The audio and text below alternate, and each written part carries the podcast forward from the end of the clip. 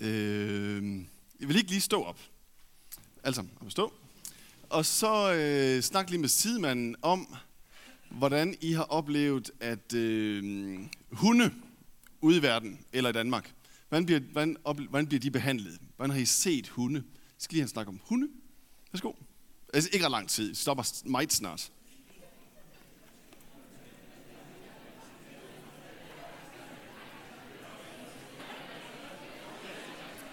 Ja, ja. Ja, mange tak for det. Nu er det jo sådan set mig, der skal til at snakke, så øh, I bliver bare stående. Så skal I lytte på øh, evangelieteksten. Det er fra Matteus evangeliet kapitel 15. Jesus gik bort derfra og drog til områderne ved Tyros og Sidon. Og se, en kananæisk kvinde kom fra den samme egen og råbte, Forbarm dig over mig, herre Davids søn. Min datter plages slemt af en dæmon. Men han svarede hende ikke et ord. Og hans disciple kom hen og bad ham, send hende væk, hun råber efter os. Han svarede, jeg er ikke sendt til andre end til de fortabte får af Israels hus. Men hun kom og kastede sig ned for ham og bad, Herre, hjælp mig. Han sagde, det er ikke rigtigt at tage børnenes brød og give det til de små hunde. Men hun svarede, jo herre, for de små hunde æder da af de smuler, som falder fra deres herres bord. Da sagde Jesus til hende, Kvinde, din tro er stor, det skal ske dig, som du vil. Og i samme øjeblik blev hendes datter rask. Amen. Værsgo, sæt jer.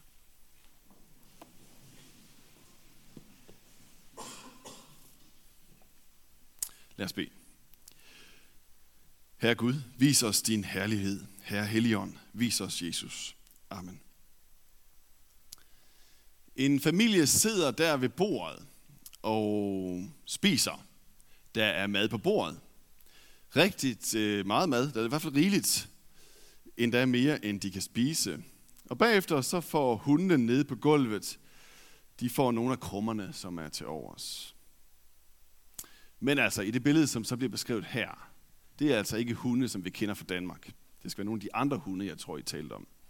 Altså danske hunde, det er jo sådan nogle, som, som bliver sådan, øh, altså menneskets bedste ven, som vi identificerer os med, og som vi, øh, som vi holder af. I stedet for det, så skal vi betragte de her hunde med en mellemøstlig kultursbriller. Det vil sige, at de er, de er uværdige, de er urene, og man, man skylder dem simpelthen bare ingenting. Udover måske et spark, hvis de kommer for tæt på. Men de gæffer op, og de er irriterende, hvis de ikke får noget. Så de ender også med at blive mætte. Det er situationen i vores tekst her i evangelieteksten. Den kananæiske kvinde her, hun er per definition uværdig til at komme Jesus nær. Religiøst set, så er hun på ingen måde okay. Moralsk set heller ikke. Kulturelt set heller ikke. Og hendes nationale afstamning er også helt forkert i forhold til Jesus, en jødisk rabbiner. Hun er uværdig og burde ikke nærme sig. Jeg tror, mange af os måske mener, at vi kender Jesus, i hvert fald hvis vi har sådan kommet i kirke en del af vores liv. Vi har fået et billede af ham, billede af, hvem han er, som er blevet bygget op over mange år. Og lige pludselig i den her tekst, så møder vi en lidt anderledes udgave af Jesus. Her er han ikke sådan bredt fagnende, den der bare tager imod, den der tager de svages parti, og den der står op for dem, som har brug for beskyttelse. Men her er det som om, han ikke rigtig passer præcis til det billede, som vi i øvrigt måtte have os. Alligevel så er pointen i den her tekst, når vi kigger på den som beskuer, som kirke og som menighed, det er, at vi er den kananæiske kvinde.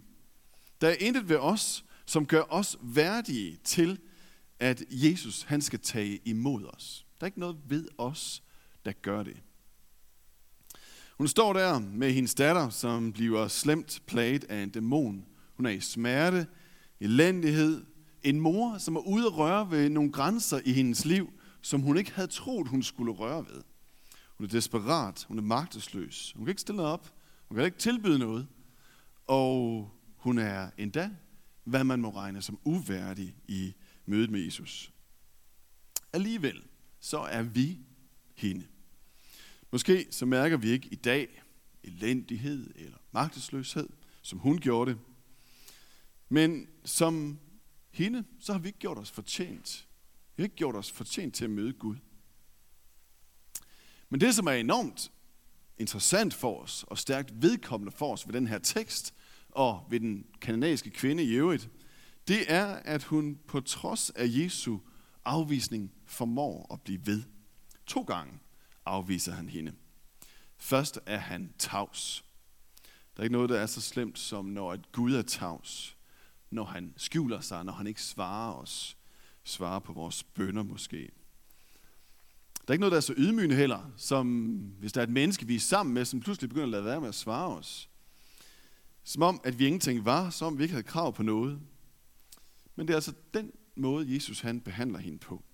Dernæst, så da hun ikke bare forsvinder, så siger han til hende, at hans mission angår simpelthen ikke hende. Det er ikke for hendes skyld, han er kommet.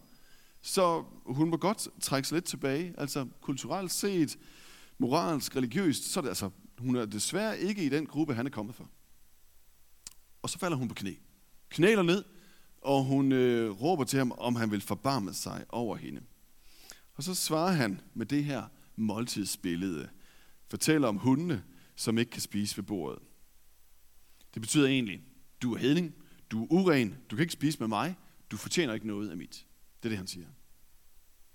Men så tredje gang, at hun anråber ham, så siger hun, jo herre, for de små hunde æder da af de smuler, som falder fra deres herres bord.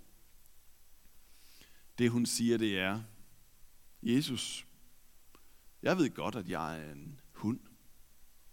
Jeg ved godt, at jeg er en hedning. Jeg ved godt, at jeg er uværdig. Men der er nok på bordet. Selv til sådan en som mig. Og jeg er sulten. Giv mig, hvad der er til os. Det er det, hun siger.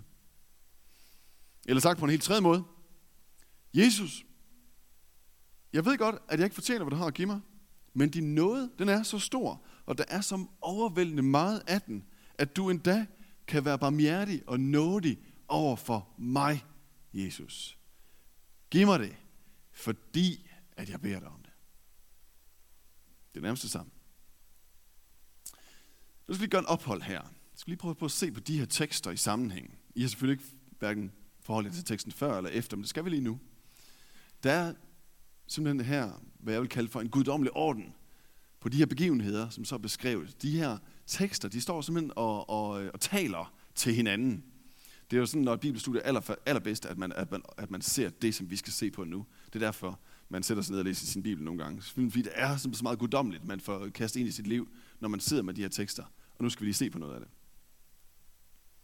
I teksten for inden, der er spørgsmålet om rent og urent. Det er farisæerne selvfølgelig, de kommer og spørger til noget, med, øh, om disciplene havde vasket hænder eller ej. Øh, det var sådan, jeg husker det. Nu kan jeg faktisk ikke lige huske, om det var det, der var spørgsmålet. Men i hvert fald rent og urent. Og så slår Jesus dem oven i hovedet og siger til dem, at alle deres renhedsregler, det er bare forsvarsværker, som de stiller op over for Gud, for at de kan sige til Gud, jeg er værdig, jeg er ok, du kan ikke, øh, du kan ikke gøre noget mod, mod mig. Du kan kun frelse mig. Store forsvarsværker. Det siger han til dem, stop med det. Farisæerne og den kanadiske kvinde, det er hinandens modsætninger. Totale modsætninger. Og derfor så står de her to tekster og taler til hinanden.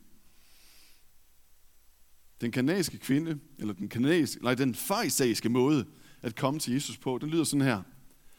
Giv mig, hvad jeg fortjener på grund af min godhed. Det er den farisæiske måde. Den kanadiske kvindes måde, den lyder sådan her. Giv mig, hvad jeg ikke fortjener på grund af din godhed. Det er to vidt forskellige måder at komme til Jesus på. Farisæerne, giv mig, hvad jeg fortjener på grund af min godhed. Den kanadiske, giv mig, hvad jeg ikke fortjener på grund af din godhed. Hun siger det sådan her, fordi hun har forstået det. Hun har simpelthen forstået, at oppe på det der bord, der er der bare masser af mad. Hun vidste, at den her rabbi, ham her Jesus, han havde så meget kærlighed og medfølelse og noget og barmhjertighed. Der er simpelthen nok af det på bordet. Så meget, at der endda ville være nok til hende. Lille hende. Rigeligt. Sådan at det også kan være til en ydmyget, hedensk, ikke værdig kvinde. Ligesom der også er rigeligt til dig og mig. Og hvis vi gerne vil have endnu et bevis på, at der faktisk er rigeligt hos Jesus, så kan vi se på den næste tekst.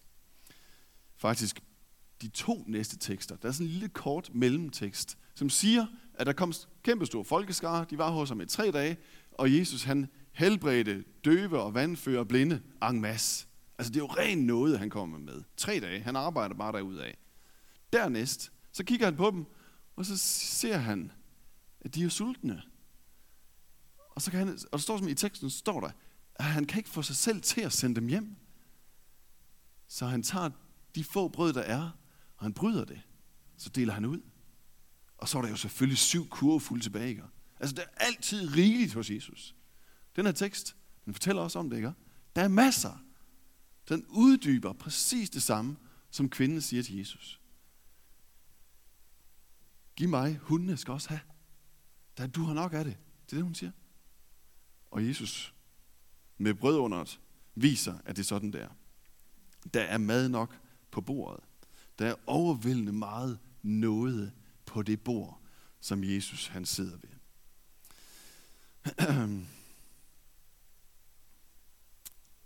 ligesom der også vil være det her om lidt, når at vi skal til bords. Det er godt nok ikke så mange, øh, altså brødene er små, og det er ikke mange dråber, dråber vin, som vi hver især får, men det er rigeligt. Det er simpelthen rigelig mængder overstrømmende noget til hver os. Det får vi. Det er Jesus, det er hans offer, det er hans offer for os. Det er det, som vi ser frem til, som vi forbereder os på her i fasten, som vi modtager igennem langfredags gru og påskemorgens herlighed. Simpelthen. Spørgsmålet er så blot, om vi vil have det. Kvinden ville, hun var desperat. Hun ville rigtig gerne have det. Men grund til, at jeg stiller det her spørgsmål, det er, at det faktisk ikke altid er sådan, at vi virkelig vil have det, Jesus han har til os. I hvert fald ikke nødvendigvis på den måde, han gerne vil give os det på. Vi kan faktisk, faktisk ikke altid lide evangeliet. Vi kan ikke lide det, han tilbyder os. Og det er oftest kun, når vi er i tilpas store problemer, at vi for alvor rækker ud imod det, som han har. Grunden til, at vi ikke så godt kan lide det, det er den del af evangeliet, som lyder sådan her. Du er mere en sønder, end du nogensinde havde troet, du ville være. Du er som langt mere syndig, end du tror. Du er uværdig. Du er uren. Du fortjener ikke, at Jesus er nådig imod dig. Simpelthen. Det kan vi ikke lige at høre. Men kvinden, hun vidste godt, så hun sagde, ja, jeg er en hund. Jeg fortjener det ikke. Hun så sig selv i det, han sagde. Grunden til, at hun kunne sige det, det er, at hun så samtidig har forstået det helt store og fyldige billede, og det er, det lyder samtidig med, det lyder også med evangeliet, også her i teksten. Du er mere elsket, end du nogensinde havde håbet, du ville være. Du er mere passet på, du er mere løftet op, du er mere elsket, end du nogensinde kunne forestille dig af Jesus.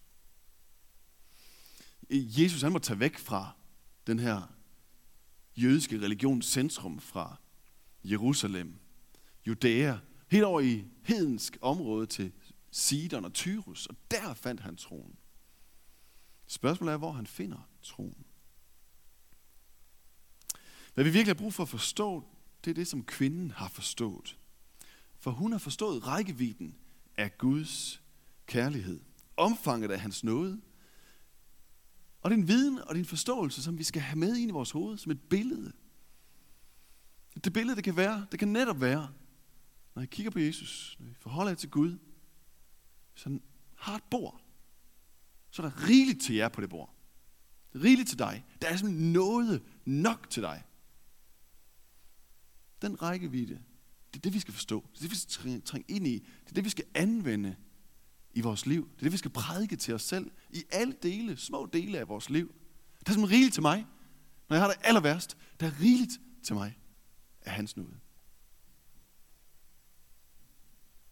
Hvis vi, hvis vi har det billede med, så ved vi, hvor vi skal gå hen.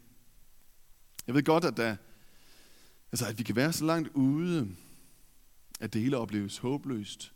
Det kan opleves uretfærdigt, det der sker med mig. Hvorfor sker det også lige nu? Men med et billede af Jesus, en forståelse af Jesus, som den, der har nok til, til mig, så kan, vi, så kan man opleve, at han er tavs, ja. Vi kan opleve, at han ikke svarer, men vi behøver ikke miste håbet. Vi behøver ikke miste det hele. Fordi det her billede, det har kraft i sig selv. Guds nåde har kraft, det er en kraft, til at bære os, når vi går på vores vej. Det kan få os til at tryle, det kan få os til at bede, det kan få os til at bekende vores synd, det kan få os til at tikke om det og fordele det, som vi ikke har fortjent. Og så når vi først har smagt på det, set omfanget af det, så bærer det os simpelthen igennem.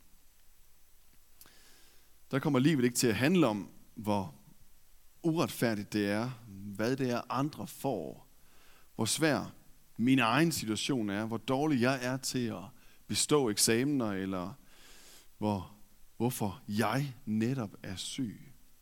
Det handler det selvfølgelig også om, for vi står jo i det. Men det kan handle om mere end det.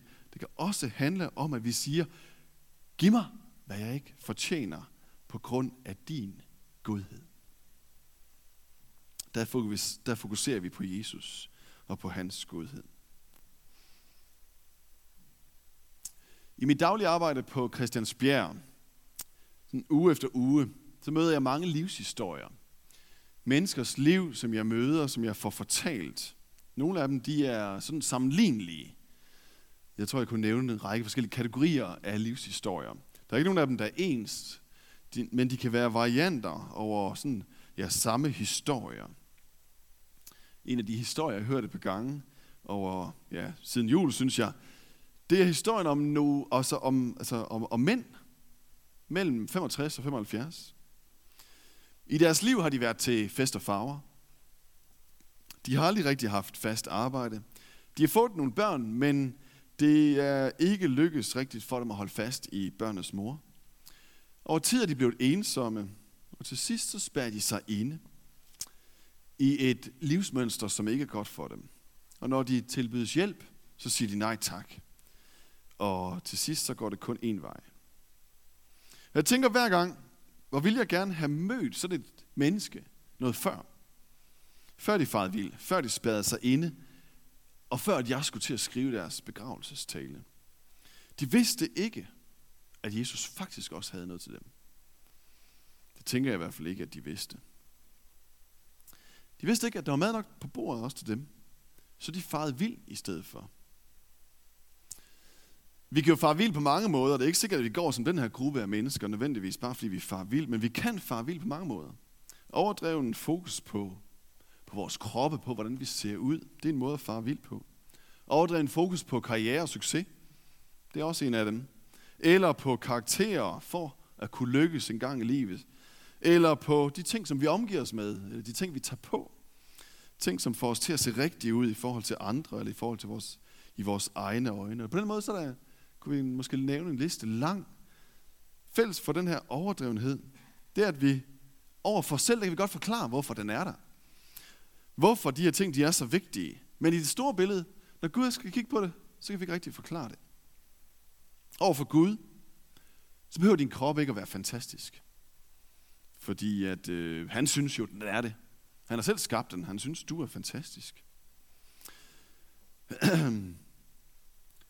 karriere, succes og karakterer, jamen altså, det behøver vi jo ikke lykkes med. Det behøver ikke at være mig, der lykkes med det. Men jeg kan jo bede min Gud om at lade mig lykkes med de ting, som han gerne vil, jeg skal lykkes med.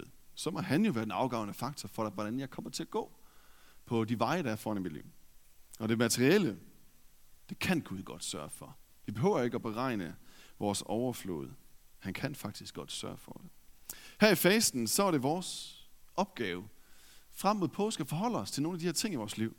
Det er det, vi gør i fasten. Vi forholder os til, hvem vi er og hvad der er i fokus i vores liv.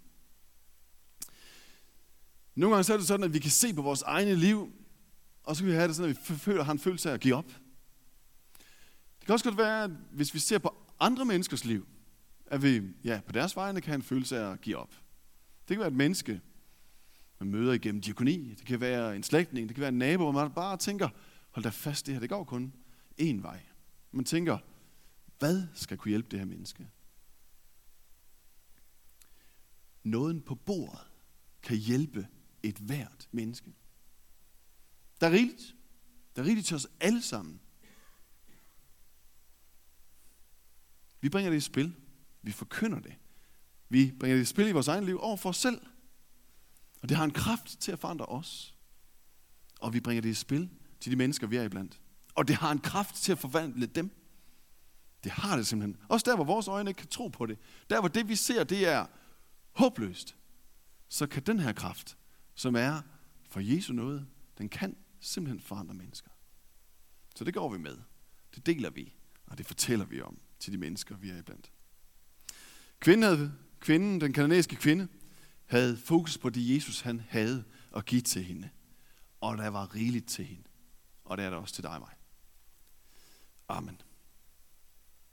Lov og tak og evig ære være dig, Gud, vor Fader, Søn og Helligånd, du som var, er og bliver en sand, treenig Gud, højlovet fra første begyndelse, nu og i al evighed. Amen.